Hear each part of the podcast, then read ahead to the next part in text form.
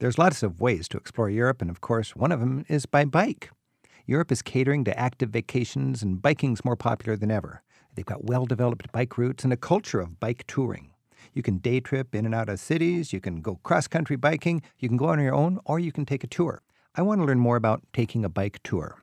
So, Daniela Weidel is joining us, and she's a Bavarian who's lived in France and Wales and has worked for Backroads, the bike company from California, taking groups all over Europe. Daniela, thank you for joining us. Thank you, Rick, for having me. Now, tell us just in a nutshell how does a bike tour work?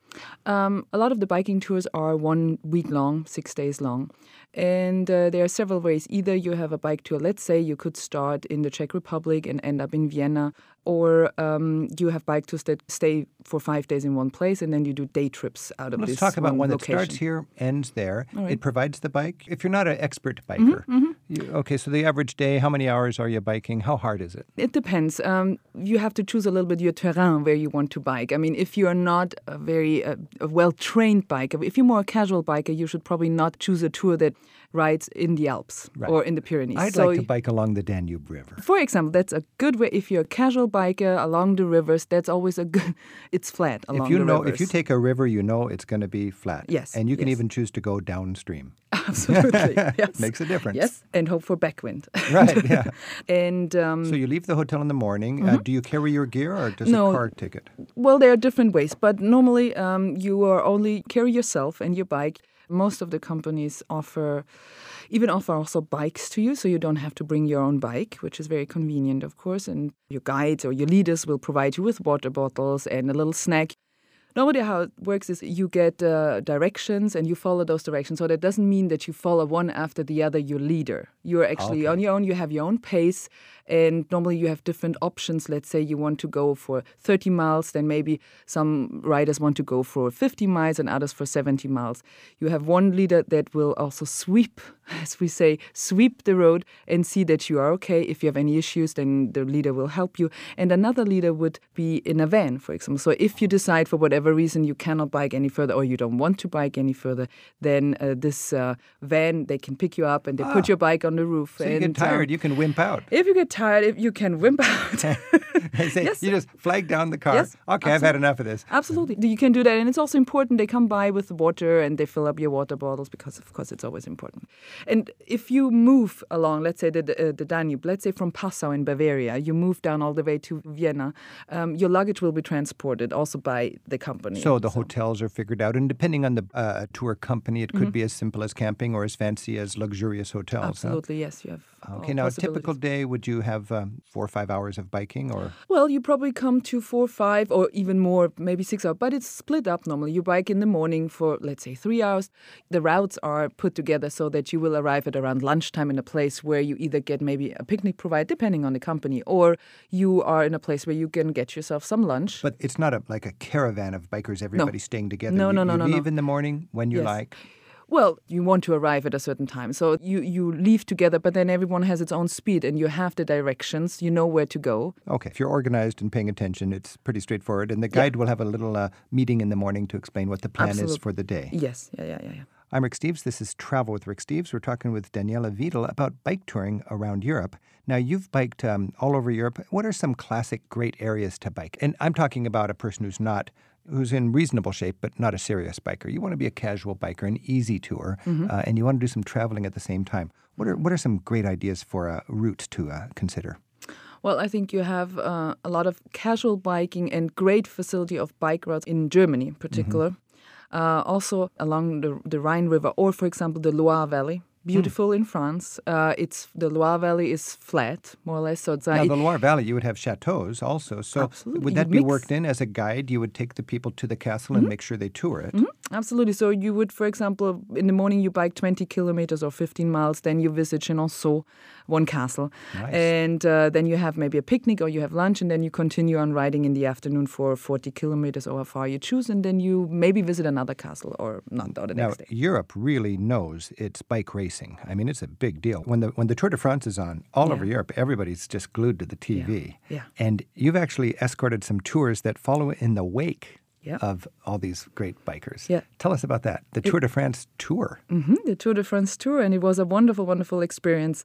We were able to follow uh, a stage or the, the Alpe d'Huez, the mountain trial. And uh, we know that Lance, for example, it takes him 32 minutes. And we did it too. It took us a little bit longer. It took us about two hours to get up the hill, but we did it. You have the fans already there, and uh, you have this common experience. We, you struggle up this mountain and you make it, even though it takes you four times as long. you know, if you're just a, a, tourist and you want to see the Tour de France, mm-hmm. you can actually camp out mm-hmm. in different places anticipating the, the racers coming by. Mm-hmm. Absolutely, yeah. It's free.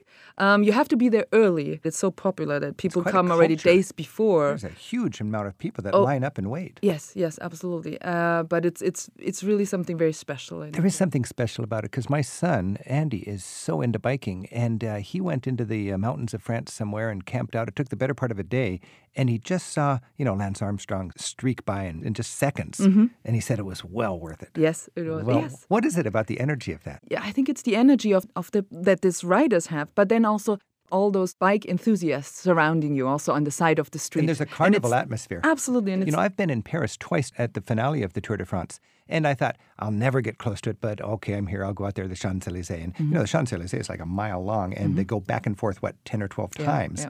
And I thought, well, I'll go there. It'll be pandemonium, but maybe I'll see something. Both times, it was so easy. I got within three people of the curb, and I could enjoy all of the racers going back and forth and got caught up in the energy right there in Paris without even planning in advance. Yeah, yeah, yeah, you can. And it's an advantage to be tall, of course. That's true.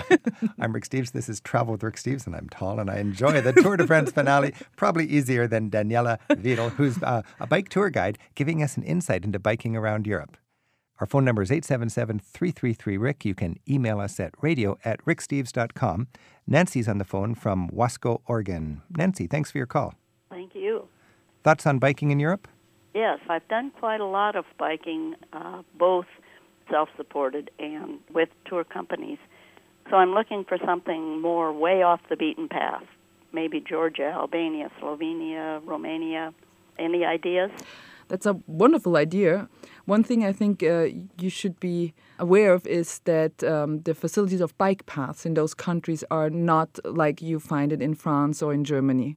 Um, so you have to be ready to bike on the road, which is not an issue because in Europe the drivers are used to bikers on the road. But it's more a question of you yourself if you want to do that. And there's a lot of trucks on the roads in Europe, mm-hmm. and that can be a little unnerving for a lot of bikers mm-hmm. if they're not experienced. Mm-hmm. You know, Nancy, when I think about, uh, of course, biking through Albania or Bulgaria would be just fascinating. And anywhere you bike, I think you gain the respect of the local people. Mm-hmm very much. Because you have this immediate contact because you, you ride through little villages and you, you are not as fast as in a car. So you, you are slow. You stop or you maybe have to refill your bottle if you do it uh, on your own. These are the intimate glimpses of those cultures. And when you go to a place like Georgia or Albania or Bulgaria there's not a lot of leaning towers and Eiffel towers and you know famous sites but there's wonderful rich cultural experiences. Mm-hmm. and I would say you'll find more of those per mile and uh, hour from a bike than from a car Yes, yes, absolutely. It's a wonderful way to travel. I just love it. And you, you deal with the local people when you stop and buy a snack. And isn't it you get really to know the, the countryside because you feel every rolling hill in your legs. You really know it is a little bit uphill in yeah. Bulgaria or in Albania. Yeah. It's quite the rolling hill country. and you smell the fresh cut hay yes, and yes. Uh, hear the birds. It's wonderful. Ah, good. Nancy, yes. in your biking experience in Europe, have you enjoyed the biking infrastructure, trails, and paved lanes made for bikers? Yes, along the Danube. I did one trip from uh, Munich, Germany, actually, all the way to Bratislava. Oh, good for um, you. I love that whole biking community. Uh, it's sort of a culture along the Danube. They've got that, what's called the Radlerweg? Yes. Yes. Radlerweg. it's wonderful, and people are just just wonderful. Now, Nancy, did you ever take your bike onto the train to make a particular shortcut or? or oh, yes. And on the ferry. That's another nice thing about going along the Danube is oh, it gets kind of boring sometimes, and so you put your bike on the ferry and get off at the next stop, or and you can visit then sites as Melk, which are the, yes, the oh, Abbey, yes, for Melk. example, or Dürnstein. I'm sure you were there. And yes, yes. Wonderful sites along the Danube. Nancy, thanks for your call. Thank you. I'm speaking with Daniela Weidel. We're talking about biking around Europe. Uh, that Radlerweg. That Radler is that the word for bicycle? Radler is the word for bicycle, but also it can be actually the name for a drink we have. That's uh, right, because in, in, the beer hall you can go get a Radler. Absolutely, and Which a Radler. What it is is uh, half uh, of Sprite or Seven Up, how you call it, and half uh, lager beer. So it's And literally the biker. it's the biker. What you drink is a biker, and it allows you that you know you didn't have a whole Maß or a whole liter of beer, but you only had half a liter. So it allows you to hop on your bike afterwards and to ride along the Radlerweg without falling off. So it's at a at a beer garden. It's sometimes hard to get less than one liter, about a Mm-hmm. quart, a big, huge mug. So rather than getting a smaller mug, you can at least have it half filled with Seven Up. yeah, The half Radler. the Seven Up Radler. So the yeah. biker might be wise to order a Yes. biker. Yes, particularly. Yeah, Yeah, right. yeah. It's a big leap to go from driving a car to pedaling a bike. And a lot of times I drive by some biker and I think, boy, they're working hard. But I look at the expression on their face when they get to the summit and when they get back to the hotel or something and they've had a, a lovely day.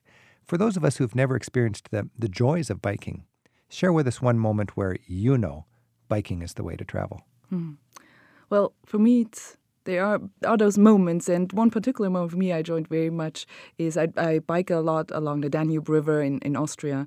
So, for example, in the area of Wachau, the wine growing area on the Danube, and I see myself biking up those rolling hills and being surrounded by vineyards, and then arriving in the late afternoon at five o'clock, and you have beautiful light surrounding you. And after a hardworking day full with smells and, and tastes of the area, to sit down and actually then enjoy a wonderful glass of um, Wachau white wine uh, and looking at the Danube and seeing my bike standing there. I think that's that's a, a wonderful way of traveling, and uh, it's it's uh, something very very unique, and it's a wonderful, rewarding feeling in the evening. Yeah. So you're exercising, your body's feeling good, you're surrounded by the culture and the nature, you're connecting with the people, Yeah.